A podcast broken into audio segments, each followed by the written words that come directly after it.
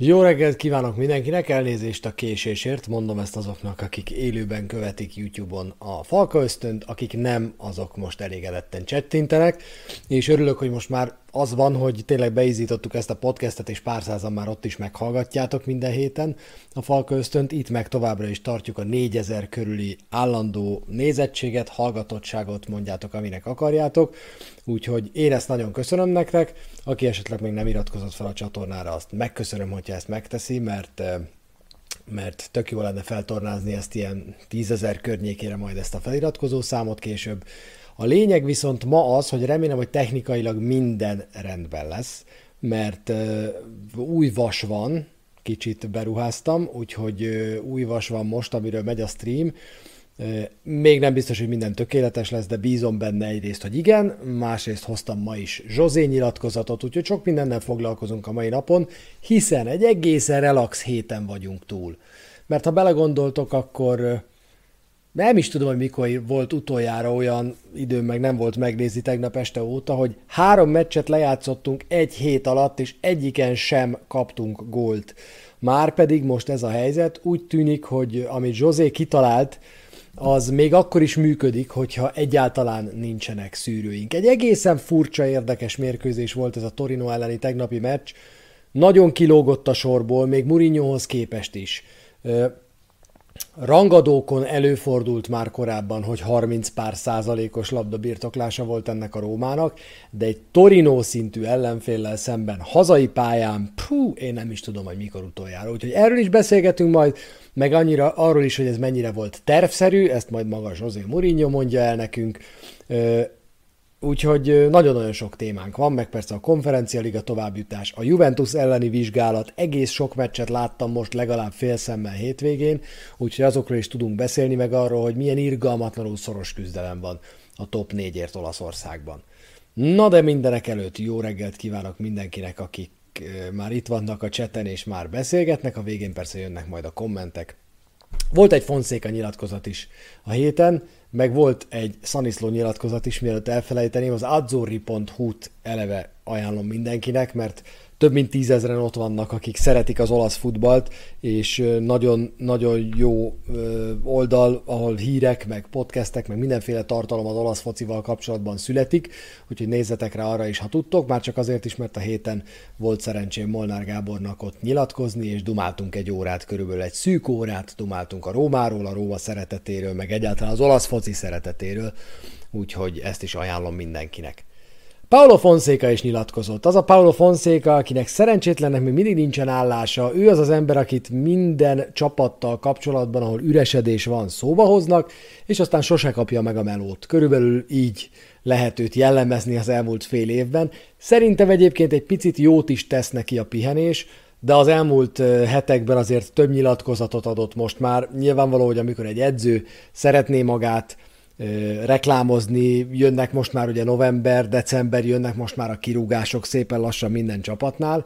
Ilyenkor izgalmas az, hogyha egy állás nélküli edző nyilatkozik különböző lapokban, ezt tette ő is, és elmondta azt, hogy milyen időszaka volt Rómában. Szerintem most már ö, tud róla őszintén beszélni, meg tud róla egy picit érzelemmentesebben beszélni, mint tudott volna pár hónappal ezelőtt. Persze elmondta, hogy Róma a világ legszebb városa, de elmondta azt is, hogy a klub e, elmúlt 15 évének legnehezebb időszakában volt ő ott, és egy tulajdonosváltás sose könnyű, és én erről beszéltem nagyon sokat, akkor főleg, amikor értékeltük mondjuk Paulo Fonseca szezonját, a Rómában, meg Paulo Fonseca két szezonját, tehát a teljesítményét, mint Róma vezetőedző, akkor mondtam, hogy legalábbis a második felében ezt mindenképpen figyelembe kell venni, hogy egy tulajdonosváltás idején edzőnek lenni az nagyon-nagyon nem könnyű. Hát elmondta, hogy bizonyos időpontokban nagyon-nagyon magányosnak érezte magát. Akkor is, hogyha szövetségesként ott volt eleinte Petráki, aztán meg Tiago Pinto mellette, de akkor is nagyon szörnyen egyedül érezte magát bizonyos pillanatokban, és ezen nem lehet csodálkozni. A nyilatkozatának érdekesebb része egyébként, vagy legérdekesebb része számomra az olasz bajnokságról szólt. Az olasz és az angol bajnokságot hasonlította össze, és azt mondta, hogy nem rosszabb szerinte az olasz bajnokság, mint az angol, egyszerűen alacsonyabb egy picit a tempó, mint az angol bajnokságban, így aztán azt mondta, hogy edzői szempontból hatalmas nagy kihívás elé állít téged az olasz bajnokság. Értelemszerűen az angolról még nem nagyon tud nyilatkozni, de arról már tud nyilatkozni, hogy, hogy miért van az, hogy Olaszországban rohadt nehéz meccsről meccsre készülni. És elmondta, hogy itt annyira fontos a taktika. Itt a, ez nem egy védekező bajnokság, ami látszik a gólok számán is, hanem egyszerűen minden csapat ellen máshogy kell játszanod. Minden csapatnak van egy nyilvánvaló stratégiája, amihez meg kell próbálnod idomulni, és ez bizony minden vezetőedzőt hatalmas nagy feladat, kihívás, nyomás elé állít minden egyes hétvégén, és, és ezt a kihívást ő is érezte. Picit beszélt a válogatottról is, hogy erről itt még a Falka ösztönben nem beszéltünk, hogy az olasz válogatott playoffban harcolhatja ki az EB-re jutást, és hát rohadjon meg a sorsolás. Portugáliával kell majd elvileg játszani a döntőt, tehát vagy az olasz, vagy a portugál válogatott lesz ott a világbajnokságon, de mind a kettő semmiképpen. Azt mondta Fonszéka, amit kb. én is gondolok, az olasz válogatott csapatként jobb, mint a portugál, de azért a portugál válogatott nem csak Ronaldóról szól, úgyhogy össze kell majd kapnia magát az olasz csapatnak. Én azért bízom benne, hogy Mancini kiharcolják az EB-re jutást, vagy a VB-re jutást, mert az nagyon ciki lenne. Az nagyon ciki lenne, hogyha két egymást követő VB-n nem lenne ott az olasz válogatott. Gyorsan térjünk rá a Zoria elleni hétközi Európai Konferencia Liga kiki mérkőzésre, mert a második helyért egy kiki mérkőzést játszottunk az Ukrán Bajnokság ötödik helyezettjével, ezt is megéltük, kedves falkatársak de legalább azt a meccset simán megnyertük. Igazából az, hogy az első vagy a második helyen jutunk tovább a csoportból, annak egy dolog miatt van jelentősége, két extra meccset kell játszani február 17-én és 24-én a playoffban. A második helyen továbbjutók és az EL-ből harmadik helyen kiesők csatlakoznak majd ugye a sorozathoz. Az utolsó fordulóban eldől, nagyon nagy jelentőséget most ebben a pillanatban ne tulajdonítsunk neki, azt mondom, hogy elsők vagy másodikak leszünk. Nyilván tragédiával legyen értékű kb. hogyha ezt a Róma nem tudja megnyerni ezt a csoportot, de hát tudjuk, mi történt a norvégok ellen, úgyhogy ez van, most már ezzel nem lehet mit kezdeni. A Tate nem nagyobb bajban van, mint mi vagyunk. Tehát volt két fő esélyes ennek a konferencia ligának a Róma, és a Tate nem, és mindenki azt mondta, hogy pff, hát itt Róma Tate nem döntő lesz a kérdés, csak az, hogy ki nyer, megfeledkezve arról többek között, hogy az EL-ből egy csomó csapat érkezik majd még, akik esetleg meglepően a csoport harmadik helyén végeznek, de mindegy, a Tatanem második 7 ponttal, és a harmadiknak a Vitesznek Hollandiából is 7 pontja van abban a csoportban, és Tatanem Ren és Vitesz Mura mérkőzések lesznek majd az utolsó fordulóban, úgyhogy a már tovább jutott francia csapat ellen kell a Tatanemnek pályára lépnie, én nem hiszem, hogy problémájuk lesz vele, csak mondom, hogy a szomszéd kertjese fűződ, tehát ott is vannak problémák, ez van. Ez a konferencialiga, Nyilván valamennyire az esélyesek félváról veszik, de ezt a 4-0-át ezt kitehetjük az ablakba. Egyrészt, mert rúgtunk egy gyönyörű gólt. Az első gól, Carles Perez gólja, az egy Twitterre is kitettem az egész akciót, nézzétek vissza, gondoljátok, az egy káprázatos, fantasztikus akció végén született, és halk vagyok, akkor kicsit közelebb hozom a mikrofont, ennyit tudok ebben a pillanatban tenni. Szóval egy káprázatos akció végén született az a gól, és, és a mérkőzés úgy folytatódott kb. ahogy folytatódnia kellett. Zanioló nagyon-nagyon önző volt az egész mérkőzésen, de hát a kisgyerek most már mindenképpen gólokkal szeretne feliratkozni a jegyzőkönyvbe, és nem volt hajlandó passzolni addig, amíg meg nem szerezte az első gólját a mérkőzésen. Én úgy szurkoltam, hogy találjon már be a kis csávó, mert onnantól kezdve talán elkezd passzolni, és hála Istennek ez történt. És ez a meccs Ébrahemről és Zaniolóról szólt, meg az ő csatárpárosukról, a háromvédős rendszerben arról, hogy Ébrahim mellé mögé Zaniolót tolta fel az elmúlt mérkőzéseken José Mourinho, és ez bizony rohadtul működni látszik. Nagyon működni látszik. És ha most engem kérdeztek, ez lesz a Róma alapfelállása a jövőben. Iszonyúan okos húzás ez szerintem. Zaniolóról két dolgot tudtunk meg a műtétje után idén. Az egyik az, hogy nem nagyon működik a jobb szélen. Nem feltétlenül tud minden csapat ellen, csak a gyengébbek képes, gyengébb képességűek ellen kitűnni a játékával a jobb szélen. De onnan nem is nagyon érzi a játékot, egy picit el van szigetelve. A pálya közepére húzódva egy picit, Ébrehem mellé, és egy kicsit előrébb, két hasznos dolog történik. Az egyik az, hogy nincs kikényszerítve a vonal mellé, és ezzel veszünk el dimenziókat az ő játékától. A másik pedig, hogy nem kell annyit védekezni. Akkor, amikor te a két támadó vagy a Rómában, és Ébrahim azért többet védekezik, mint ő, akkor igazából egy ilyen zavaró védekezést kell megtenni. Tehát igen, néha nyomást kell gyakorolnod az ellenfél két belső védőjére, amikor ők hozzák ki a labdát, de igazából ez egy ilyen zavaró, különösebb felelősséggel védekezésben nem járó pozíció, úgyhogy ezt jobban érzi Zaniolo, tehát nincs annyira kinn a vonal mellett, nem kell annyit védekezni, jobban tud a támadójátékra koncentrálni, és ez látszott is az előző két mérkőzésen, emellett pedig úgy tűnik, hogy attól a góltól az Oria ellen egy pici önbizalma is lett a második félidőben, lám-lám, egy kihagyhatatlan gólhelyzetbe hozta Ébrehemet, pedig Ébrehem ezen a mérkőzésen mindent, amit kihagyhatatlannak gondolsz, azt ki tudod hagyni, ezt az egy helyzetet kivéve, két óriási zicsert is elpuskázott, viszont volt ez a gólja, egy könnyed bepassz 8 méterről, meg volt egy ollózós gólya, amiben volt egy jó adag, röfögő, disznó nagy mázli, hiszen végül is gyönyörű volt az ollózás, de azért mégiscsak sípcsonttal sikerült ezt beollóznia a hosszúba. Úgyhogy Temi Ébrahim és, és Nicolò Zaniolo önbizalom szerzéséről szólt ez a mérkőzés, meg a Róma továbbjutásáról. Aztán jött a hétvége, és tudtuk, hogy hatalmas bajban leszünk, tudtuk, hogy problémáink lesznek a középpályán. Mit tudtunk? Azt tudtuk, hogy nincs Veretú eltiltás, nincs Krisztánte és nincs VR, akik megint pozitív koronavírus tesztet produkáltak, tehát az is biztos, hogy a Bologna elleni mérkőzésen sem játszhatnak majd szerdán 18.30-kor, ami egy elég nagy probléma lesz, nagyobb, mint amilyen a Torino ellen volt. Emellett eltelik negyed óra a mérkőzésből, és megsérül Pellegrini is, Ráadásul, mint azt a mérkőzés utáni Mourinho nyilatkozatból tudjuk, hetekig nem játszhat majd Pellegrini, úgyhogy nagy a baj a középpályán. Nincs Krisztánte, nincs Pellegrini, Veretú visszatérhet, és már játszhat majd a Bologna ellen, tehát egy szűrőt visszakapunk, de azért nagyon nagy kérdés lesz, hogy mit fog csinálni Mourinho. A hét elejére ugorjunk vissza egy pillanatra. Én is azt mondtam, hogy minimum az egyik mérkőzésen én Darbo játékára számítok. Nem gondoltam, hogy Diavarának még lehetőséget ad José Mourinho, mégis ez történt. A tapasztaltabb, rutinosabb per, mások azt mondják, last dance-t forgató Diavara az, aki lehetőséget kapott a Torino ellen a középpályán. Én Darbóra tippeltem, Diavara egyszer csak előkerült a keret mélyéről, és bekerült a kezdő 11-be.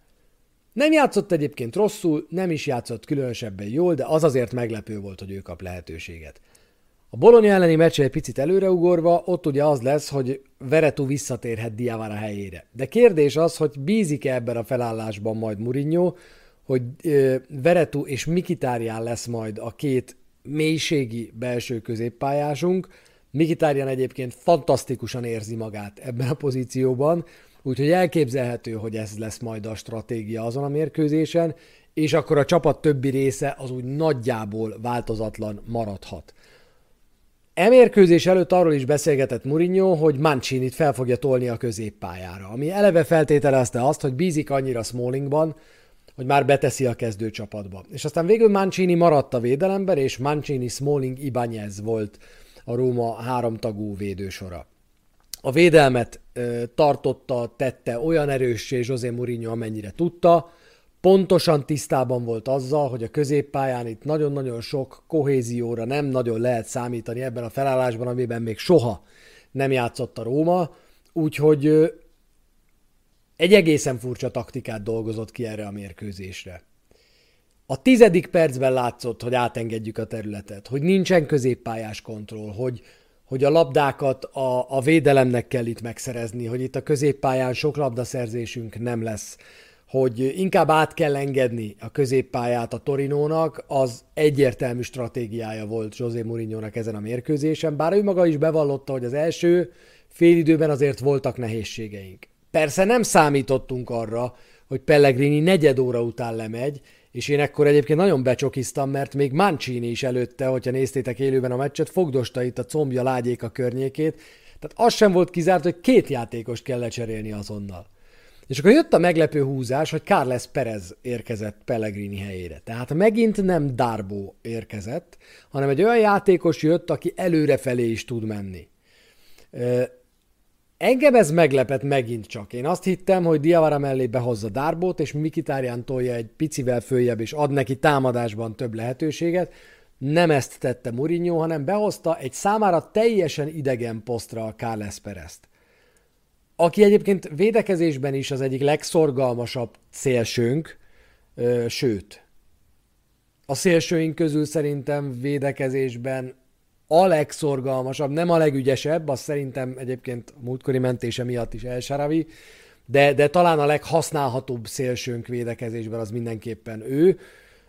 Úgyhogy én néztem, hogy milyen átszervezés lesz majd. Mi lehet ebből, hogy akkor most végül is Kárzdorp ott van a jobb szélen, de mégiscsak bejön oda Carles Perez, hogy akkor most Zaniolót vonja vissza a középpályára, és Carles Perez megy előre, vagy mi fog történni? És nem ez történt, hanem egyszerűen az történt, hogy Carles Perez behozta a középpályára, és, és megkérte, hogy egy számára idegen poszton próbáljon meg jól játszani, és szerintem a spanyol fantasztikusan játszott egyébként a mérkőzésen.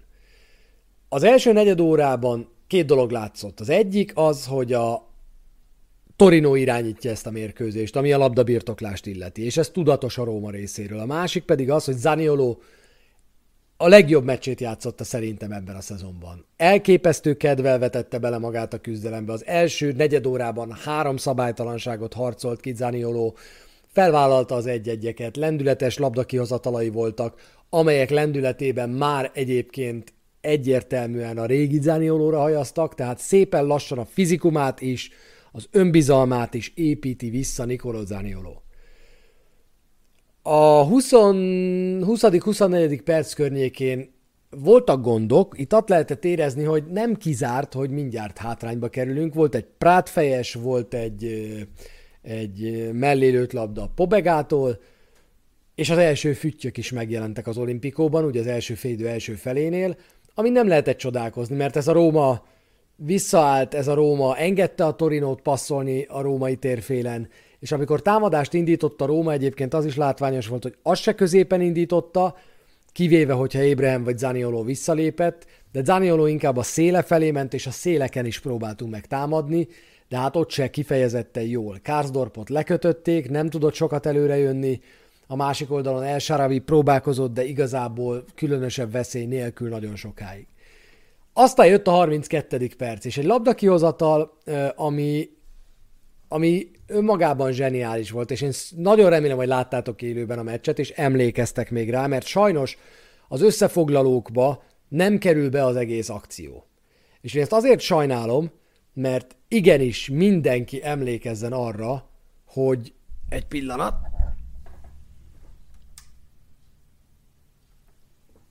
Így másokkal jobb lesz, szóval igenis mindenki emlékezzen arra, hogy a labda kihozatalnál bizony Nicolò Zaniolo az, aki a jobb szélen háttal az ellenfél kapujának két-három ember gyűrűjéből hozza ki a labdát, kanyarodik vissza Nicolò Zaniolo, és ő passzolja Mikitárjánnak a labdát.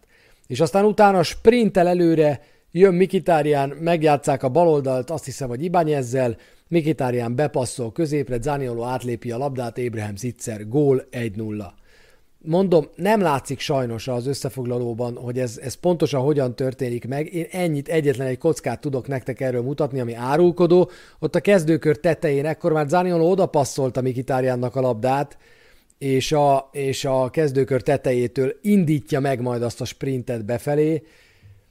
Nagyon-nagyon jó, hogy Zaniolo ennyire kivette a részét ebből az akcióból, ott volt az elején, ott volt a végén, és, és önzetlen volt, és a csapat számára hasznos dolgokat tett. Kétszer is, mert az az átlépés az fantasztikus volt, zseniális volt. Ez a gól, én azt mondom, hogy nagyjából egy olyan, pff, nem is tudom, 70%-ban nálam, nálam Nicolò Zaniolói, és nagyon örülök neki, hogy Ébrahemet sikerült helyzetbe hozni az ellenfél 16-osán belül, sikerült zicser helyzetet kialakítani neki az ellenfél 16-osán belül a 11-es pontnál, középen a kapussal szemben. Nagyon-nagyon ritkán sikerül ez, hogy Temi Ébremet így helyzetbe hozzuk, remélem, hogy egyre inkább sikerülni fog. Úgy tűnik, hogy ez a páros rohadtul működhet. Valahogy azt érzi az ember, hogy megvan a kémia Zanioló és Ébrahim között, egyszerűen nem járhatunk rosszul azzal, hogyha Mourinho azt mondja, na ez lesz az én csatárpárosom, és lehet, hogy ettől Somurodov sokkal kevesebbet játszik, és lehet, hogy majd vissza kell küldenem átfeliratoztatni a mezemet, de nem baj.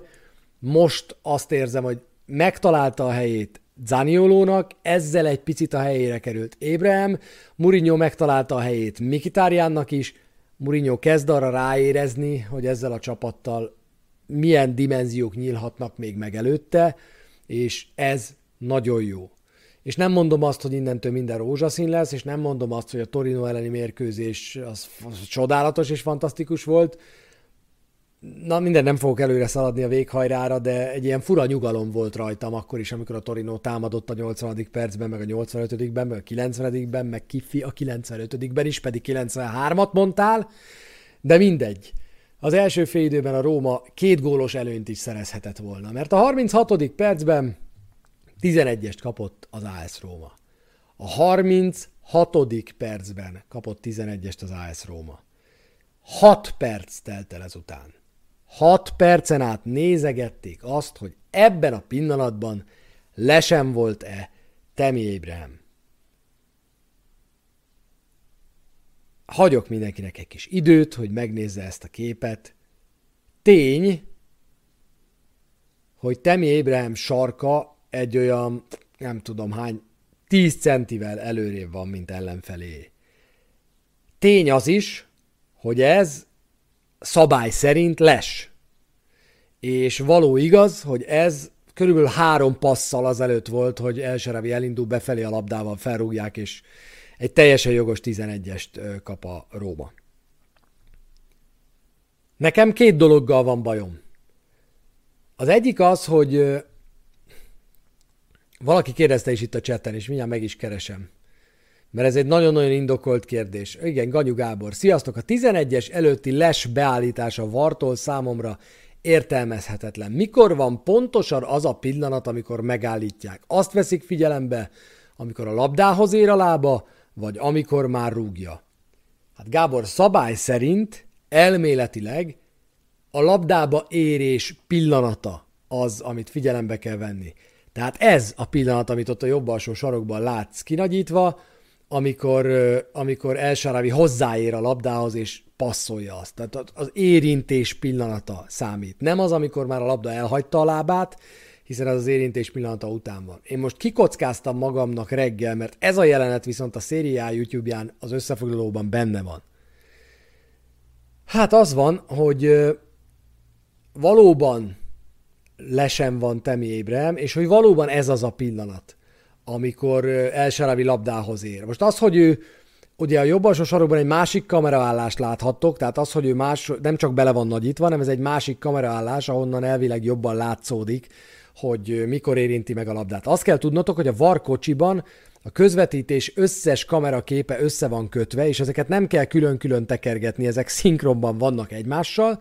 Tehát amikor egy ilyen jelenetet megnéznek, akkor elméletileg az érintés pillanatához mennek, megnézik egy másik kamerából, hogy hogy valóban ez volt az érintés pillanata, ahonnan jobban lehet látni, de ahogy tekerik a felvételt, úgy folyamatosan az összes kameraképe egyszerre halad szinkronban, kvázi, kvázi élőben, és lehet nézni minden kamerából azt, hogy mikor ér el Sarabi a labdához. Tehát én az ítéletet nem vonom kétségbe. Tök pehjes, egy iszonyú szerencsétlen, hülye szituáció, és igaza van Gábornak egyébként, van körülbelül két-három kocka, amit így lehet tekergetni, lehet játszani. Tehát ebből nem tudod megmondani, hogy itt már labdához ért El Saravi. Egy kockával később, ugye egy másodpercben 26 kocka van. Ha egy kockával odébb engeded ezt, akkor már nem les. Ha itt állítod meg, akkor les. Ezt nézegették 6 percen keresztül a varszobában, és ezt a döntést sikerült meghozni nem a vonallal van bajom, nem a lábakkal van bajom, azzal van bajom, hogy 6 percet várunk, meg egyébként azzal is, hogy egyébként a játék szellemével szerintem totálisan ellentétes az, hogy egy ilyet te lesnek ítélsz, mert és itt jön az, hogy a józanész az mennyire szólhat még bele a VAR technika megléte mellett abba, hogy mi történik a pályán, és milyen ítéletek születnek, mert ez a 3-4 centi, ez semmiben nem befolyásolta a Róma támadását. Most még azt is hozzáveszem egyébként, hogy Ébrahim cipője egy ilyen nagyon feltűnő színű cipő, a másik meg nem annyira, és ha fekete stoplid van, akkor az egyébként nem is látszik. Szóval lehet ezen vitatkozni rohadt sokat. Én ezt baromira nem vontam volna vissza, mert semmi köze nem volt ennek a kettő centis lesnek ahhoz, hogy a Róma akciója az tulajdonképpen érdemi részét tekintve hogyan alakul. Tény, hogy ezután még Ébrahim játékba avatkozik, de, de ez szerintem ezt, ezt szerintem el kellett volna engedni. Na mindegy, ahogy Fülpe mondta, ott tartunk most már, hogy le lehet feküdni egy esti meccsen aludni, aztán reggelre majd kiderül, hogy les volt vagy nem, vagy 11-es volt vagy nem. Ugyanúgy egy Temi Abraham les helyzet miatt vesznek el egy 11-est a Rómától, mint a Venécia ellen tették. Nem mondom, hogy a játékvezető meg akarta hekkelni a meccset, de azért basszus egyébként a második fél időben, amit művelt, hogy bemutat három perc hosszabbítást, és aztán öt percet enged. Oké, okay, hogy volt két szabadrúgás, de az a nem két perc telt el. Tehát eh, kifire én egy picit mérges voltam a mérkőzésen. Engedte a kemény játékot végig mind a két csapatnak, nem nagyon akart sárgákat adni, féltem tőle, hogy ettől egy picit paprikásabb lesz a mérkőzés a kelleténél, és mivel nem mi uraltuk a középpályát, ez nekünk nem segít, de végül is rendben volt a dolog. Az első félidő labdabirtoklása 35-65. Kétszer annyi passza volt a, a, az ellenfélnek, és 5-9 volt a lövések aránya. Viszont nagy helyzetet ezzel együtt a Torino nem tudott kidolgozni. 1-0 volt a nagy helyzetek száma az első félidőben. Fordultunk a második félidőre, és én azt gondoltam, hogy itt egy picit már a labdabirtoklás kiegyensúlyozottabb lesz, Hát nem lett, sőt, a Torino nagyobb arányban birtokolta a labdát a második félidőben, mint az elsőben. Majdnem 300 passznyi különbség lett a két csapat között a végére, ami óriási különbség. Nem néztem meg, de mások biztosan meg fogják nézni, hogy hány ilyen mérkőzése volt a Rómának korábban, egyszerűen én talán, nem tudom, a, hirtelen a Barcelona idegenbeli mérkőzés jut eszembe, amit érdemes lenne összehasonlításképpen megnézni. Ha akkor már voltak ilyen statisztikák, fogalmam nincsen, de, de az biztos, hogy ritkán történik ilyen a Rómával. 70. perc környéke volt az, amikor érezni lehetett már a Torinón a fáradtságot. Érezni lehetett, hogy innentől kezdve az esetleges dolgokban bíznak és addig sem tudtak nagy gólhelyzetet kidolgozni. Amit Rui Patriciónak fognia kellett, azok távoli lövések voltak, közepesnél gyengébb minőségű helyzetek voltak a Torinónál, és aztán pehjük volt, mert a 77. percben cserél hármat Juric, egy perccel később megsérül Belotti, és le kell cserélni. Nem volt szerencséje a Torinónak ebből a szempontból. A legvégén még bejött Kumbulla, kedvencem, Milinkovic Savicot megfogni, szó szerint megfogni. Az első szabadrugásnál egyébként én egy picit aggódtam is, hogy ezt még nézegetni fogjuk egy kicsit, mert egy ilyen átkaroló hadművelettel szállt be Kumbulla a mérkőzésbe, de aztán végül is sikerült megúszni, és megnyertük a mérkőzést 1-0-ra. Itt vannak az osztályzatok. Mutatom őket. Rui Patricio nálam kap egy hatost, bár igazából sok dolga nem volt, de azért azt nem akartam egy ilyen mérkőzésen mondani, hogy nullás osztályzatot kap. Ott állt a kapuban, szükség volt rá egy-két helyzetben, még akkor is, hogyha nagyobb bravúrok, mint például Ébrahim fejese, egy szöglet után azok Milinkovic Savic nevéhez húz, fűződtek ezen a mérkőzésen. Mancini kap egy hatost Ibányezzel együtt, jól működtek, de a főnök a védelemben, és számomra a mérkőzés egyik hőse mindenképpen Chris Smalling volt. Mindenképpen Chris Smalling volt, aki nagyon jól játszott. Ahhoz képest, hogy visszatérése után a második kezdőként lejátszott meccsét játszotta csak, hogy előtte két hónapig sérült volt, és nem tudott edzeni, nagyon jól játszott. És én örülök neki, hogy Mourinho ennyire bízott benne, és örülök annak, hogy hamar egy ilyen meglepően jó teljesítmény jött ki belőle.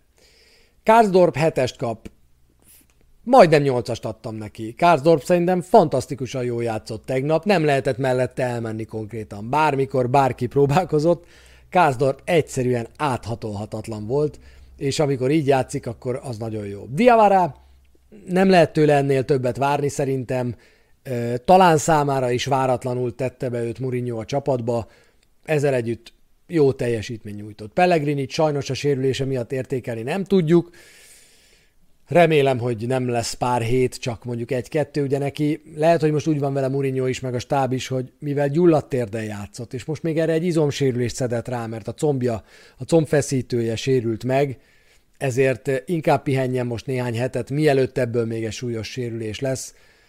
Fájdalmas döntés lenne, de bölcs döntés lenne, azt hiszem. Már csak azért is teheti ezt meg egyébként Mourinho, mert Mikitárján helyét megtalálta Pellegrini helyén. Más típusú középpályások, Pellegrini inkább művész, Mikitárján meg inkább robot, de ahogy ő robotol a két 16-os között, és ahogy remélhetőleg robotolni fognak Veretuval, az még nagyon-nagyon sok hasznot hozhat akár egy Inter elleni mérkőzésem. El Saravi most nem brillírozott annyira a bal oldalon, mint szokott, több védekező feladat volt a terület átengedése miatt, de a kontrákból szépen kivette a részét, és jó pár veszélyes támadásban benne volt, hat. Zaniolo nagyon aktív volt, ilyen aktív ebben a szezonban szerintem még meccsen nem volt, ennyi felelősséget még meccsen nem vett a vállára idén Zaniolo, mint most, megérdemli a hetest szerintem, nagyon-nagyon jól játszott. A, a győztes gólban egyértelműen hatalmas érdemeket szerzett. Ébrahim a gólja ellenére, a győztes gól ellenére azért tőle egy hatost kap, a játéka rendben volt, nem volt csodálatos, nem volt fantasztikus, egy picit amiatt is volt ekkora fölényben a Torino, hogy ő nem tudott labdákat tartani, nem úgy alakítottuk a támadásokat, ahogy azt szerettük volna, és ebben ő is benne van. Úgyhogy kap egy hatost, Carles Perez pedig azért kap hetest, mert nem hogy helytált, hanem nagyon jól játszott egy számára totálisan idegen pozícióban. Totálisan idegen pozícióban. A második félidőben variált is egy picit Mourinho, és ez segített neki, meg segített Mikitáriánnak, de ettől még, ettől még a pozíció számára nem lett sokkal jobb és kényelmesebb, mint, mint szokott lenni. Hallgassuk meg José Mourinho-t, ősbemutató következik, mert most megpróbálom a podcastesek kedvéért nem feliratoztam az interjút, viszont letöltöttem, és megpróbálom most itt élőben lefordítani nektek, persze előre már meghallgattam. Jöjjön José, hát ha halljátok! Nem sokkal ezelőtt azt mondta, hogy az ilyen győzelmeket szereti igazán. Igen, ez valóban így van. Persze nagyon sokkal jobb és nyugodtabb 4-0-ra vagy 5-0-ra nyerni, de a léleknek, a csapat egységnek az ilyen győzelmek jelentenek a legtöbbet. Nagyon sok problémánk volt, Cristante Veretu hiányzott, Pellegrini kiesett, de mindenki, aki itt volt, egységesen harcolt azért, hogy megnyerjük ezt a mérkőzést. Nagyon nagy lélekkel játszottak, Kumbulla, aki beállt a végén csak azért, hogy Milinkovic Savicsot fogja, mindezt hatalmas nagy mosolyjal az arcán tette. Nagyon boldogok és elégedettek vagyunk. Non soltanto di cuore, mister, perché poi alla fine abbiamo visto anche tanta solidità difensiva. A csapat azt is megmutatta, hogy védekezésben nagyon-nagyon erősen jól tud teljesíteni. Ez természetesen így van, nem csak a csapat lelkén múlott az, hogy meg tudtuk nyerni ezt a mérkőzést, hanem a védekezésen is. A második félidőben igyekeztünk változtatni egy picit a taktikán. Nem volt könnyű a támadóknak segíteni ebben a helyzetben a középpályásokat és a labdakihozatalokat, meg a védekezés, de ez is a feladatuk volt. De természetesen az órával is játszunk, a játékpercekkel is játszunk, úgyhogy erre is figyelnünk kell, de az 1 0 ezzel együtt egy jó eredménynek tartom. Mondta tehát José Mourinho a mérkőzés után, elégedett volt ő is, elégedett volt Diavár is, elégedett volt a csapat is, és abban van igaz a Mourinho-nak, azt emelném ki leginkább ebből a nyilatkozatból, hogy egy ilyen 1 0 győzelem, amikor amikor a vezetőedző azt mondja, hogy figyeljetek, higgyétek el nekem, hogy ma arra van szükségünk, hogy visszaálljunk. Nem nyílhatunk ki ez ellen a Torino ellen, mert lekontráznak minket, nem mehetünk bele egy középpályás háborúba, mert megvernek bennünket. Ma higgyétek el nekem, hogy az a stratégia fog működni, hogy mi visszaállunk, és mi fogunk kontrázni hazai pályán, és lesz, amikor a nézőink kifütyülnek minket, de ez a stratégia fog eredményre vezetni. És az hagyján, hogy ezt a csapat elfogadja, de ez még eredményre is vezet, az valóban egy nagyon lélekemelő pillanat egy csapat életében szerintem, úgyhogy ennek mindenképpen lehet örülni. Ennyit a Rómáról. Egész sok meccset láttam a hétvégén, menjünk fordított sorrendben, Napoli Láció 4-0, teljesen kilátástalan volt a Láció játéka a mérkőzésen, ugye nagyjából 12-13 perc után már 2-0 volt az állás, Mertens nagyon sok játékos van, akit én sajnálok, hogy végül is a Róma nem igazolt le. Dries mertens én nagyon szívesen nézném a Rómában. Értem, hogy miért nem igazoltuk le, hiszen visszatért Zanioló, és tulajdonképpen hasonló szerepkörben játszanak ők ketten. De hát sokáig szó volt róla, körülbelül egy évig, hogy amikor szerződése lejár, akkor esetleg a Róma leigazolná Mertenst. Élmény nézni az ő lövéseit, az ő játékát. Hát a Lációt mostanában nem élmény nézni, annak, aki Láció szurkoló, Szári a mérkőzés után eléggé kiakadt, és azt mondta, hogy meg kéne most már állapítani, hogy mitől vannak ezek a hullámhegyek és hullámvölgyek a csapata játékában, hiszen tudott a Láció rangadókat nyerni, de mostanában egyfolytában vereségeket szenved, egy picit könnyebb programjuk jön talán, amiben magáj, magukhoz tudnak térni. A Napoli meg ellenállhatatlan, Spalletti teljesen átformálta ezt a csapatot egy labdabirtoklásra épülő futballra, Oszimen nélkül négyet gurítani a Lációnak, az, az óriási fegyvertény, úgyhogy a Napoli most már egyedül áll a tabella élén teljesen megérdemelten. Azért is, mert a Milán kikapott hazai pályán 3-1-re a Sassuolótól, amikor azt mondtam, hogy a Milán eddig szerencsés volt, amikor azt mondtam, hogy a Milán eddig túllőtte egy picit a góljait, és túlnőtte azt a pontszámot, amit szereznie kellett volna szerintem a játéka alapján az első 12 fordulóban, akkor körülbelül arra gondoltam, hogy vannak olyan mérkőzések, mint ez a Sassuolo elleni volt, amit nem biztos, hogy be kellett volna húzni a korábban a Milánnak. Na ezt most nem is sikerült.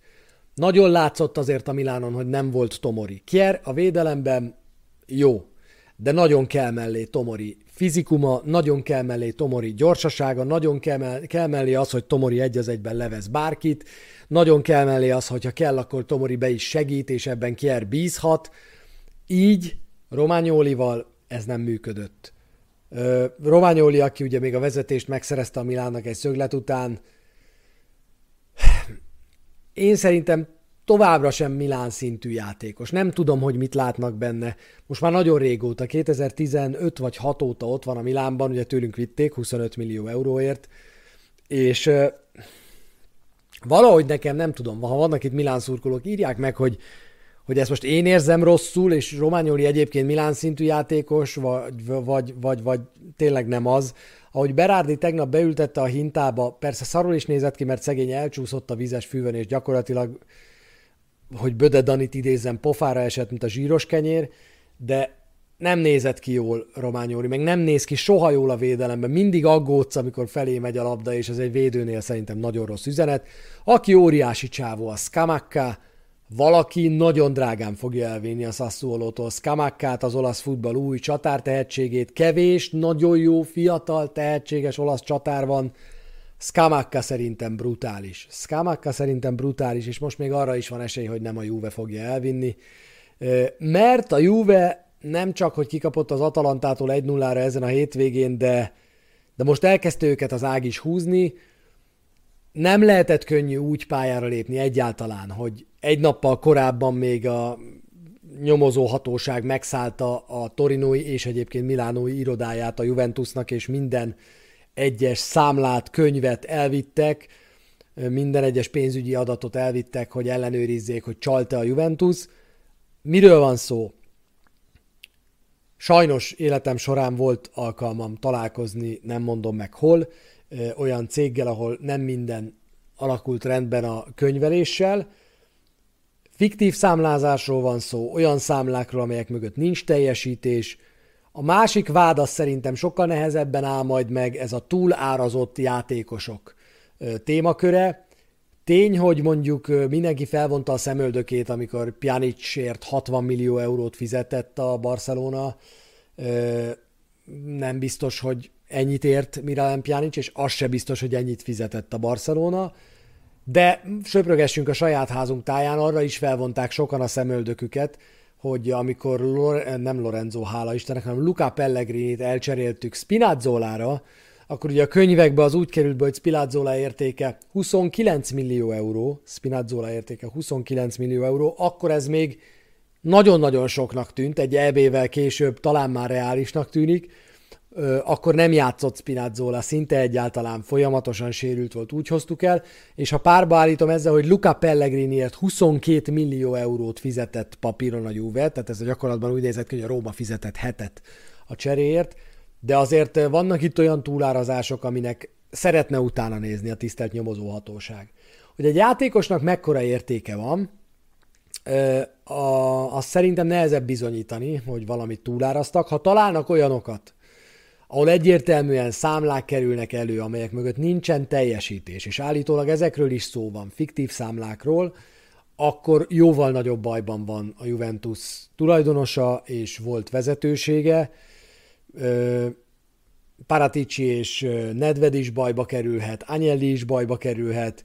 Én sokkal inkább azt hiszem, hogy itt a személyes felelősségüket fogják elővenni. Szerintem a Juventus-t, mint klubot ezért megbüntetni nem lenne fair a pályán elért eredményeikhez nem sok köze van annak, hogy a vezetőik esetleg csaltak, úgyhogy én azt tartanám méltányosnak, hogyha itt a személyes felelősséget és esetleg anyagi felelősséget vennének elő.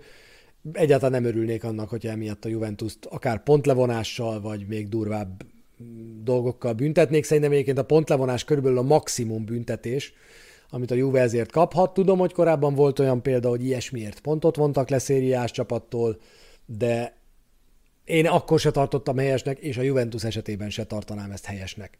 Az első félidőben az Atalanta azt csinált velük egyébként, amit akart, a második félidőben a Juventus nagyon próbálkozott, de egyenlíteni nem tudott, úgyhogy a Juve is és a Láció is négy ponttal van mögöttünk a tabellán.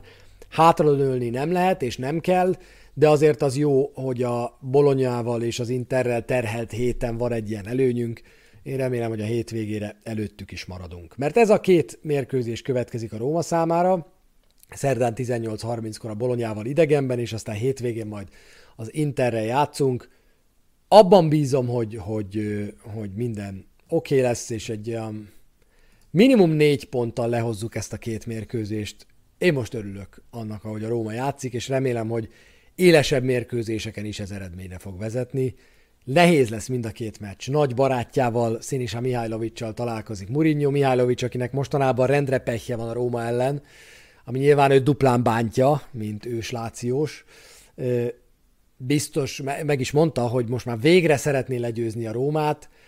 Elmondta Mourinho, hogy végre találkozik a, az egyik legnagyobb címbiével, úgyhogy bízom benne, hogy ebből Mourinho jön ki jobban, ismeri Mihajlovicsot kívülről, belülről, pontosan tudja, hogy mit akar játszatni. Bízom benne, hogy sikerül majd megverni őket.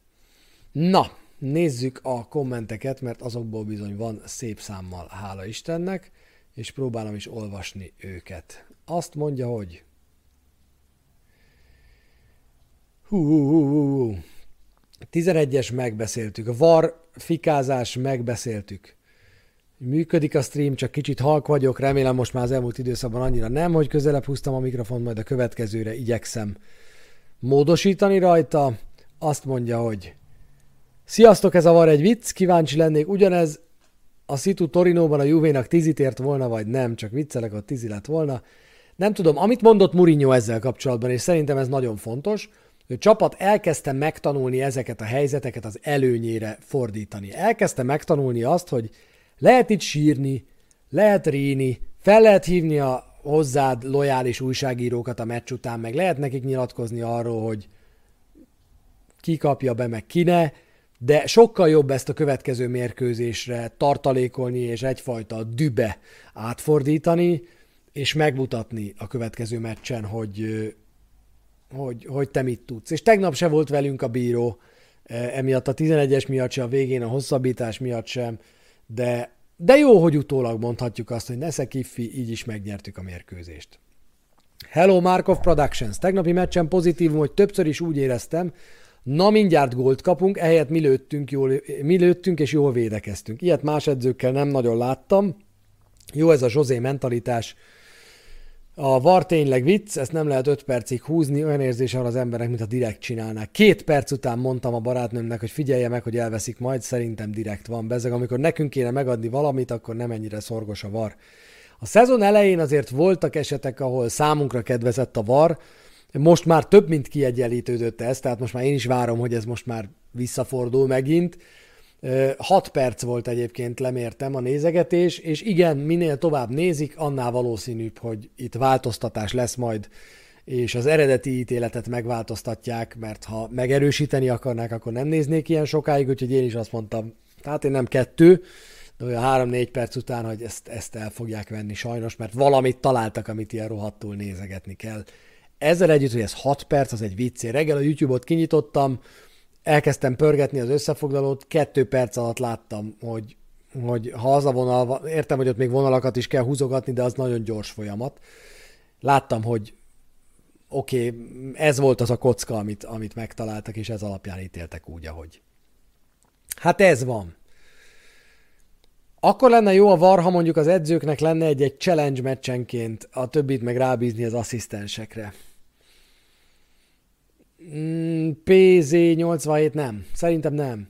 Azért nem, mert gondolj bele, kihasználjuk a challenge-et, mondjuk rosszul, ennél a 11-esnél, tegyük föl, és aztán a 90. percben kapnánk egy csont egyértelmű 11-est, vagy rúgnánk egy szabályos gólt, amit nem adnak meg les miatt, és nem tudnánk challenge-elni. Hát, szóval az, ez a challenge helyzet, ez nehéz. Én nem bánom, hogy a fociban elvileg minden ítéletet próbálnak helyesen meghozni és kiavítani, de, de nem, nem jók ezek a 6 perces nézegetések továbbra sem. Juventus szerinted javulni fog? Én azt mondtam, Marci szerintem igen. A Juventus biztos, hogy javulni fog ehhez képest, és biztos, hogy a negyedik helyért, az első négyért versenyben lesz, az szerintem nem kérdés.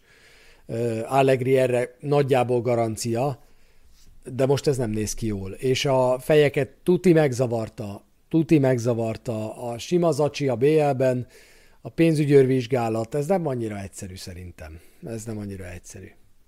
Ez nem a tipikus Magica Róma volt, de, tény, de lényeg a három pont nagyon kellett, és kell a hátrányt csökkenteni az élmezőnnyel szemben. 7 pontra vagyunk az első, nem, 10 pontra vagyunk az első, 7 pontra a második helytől.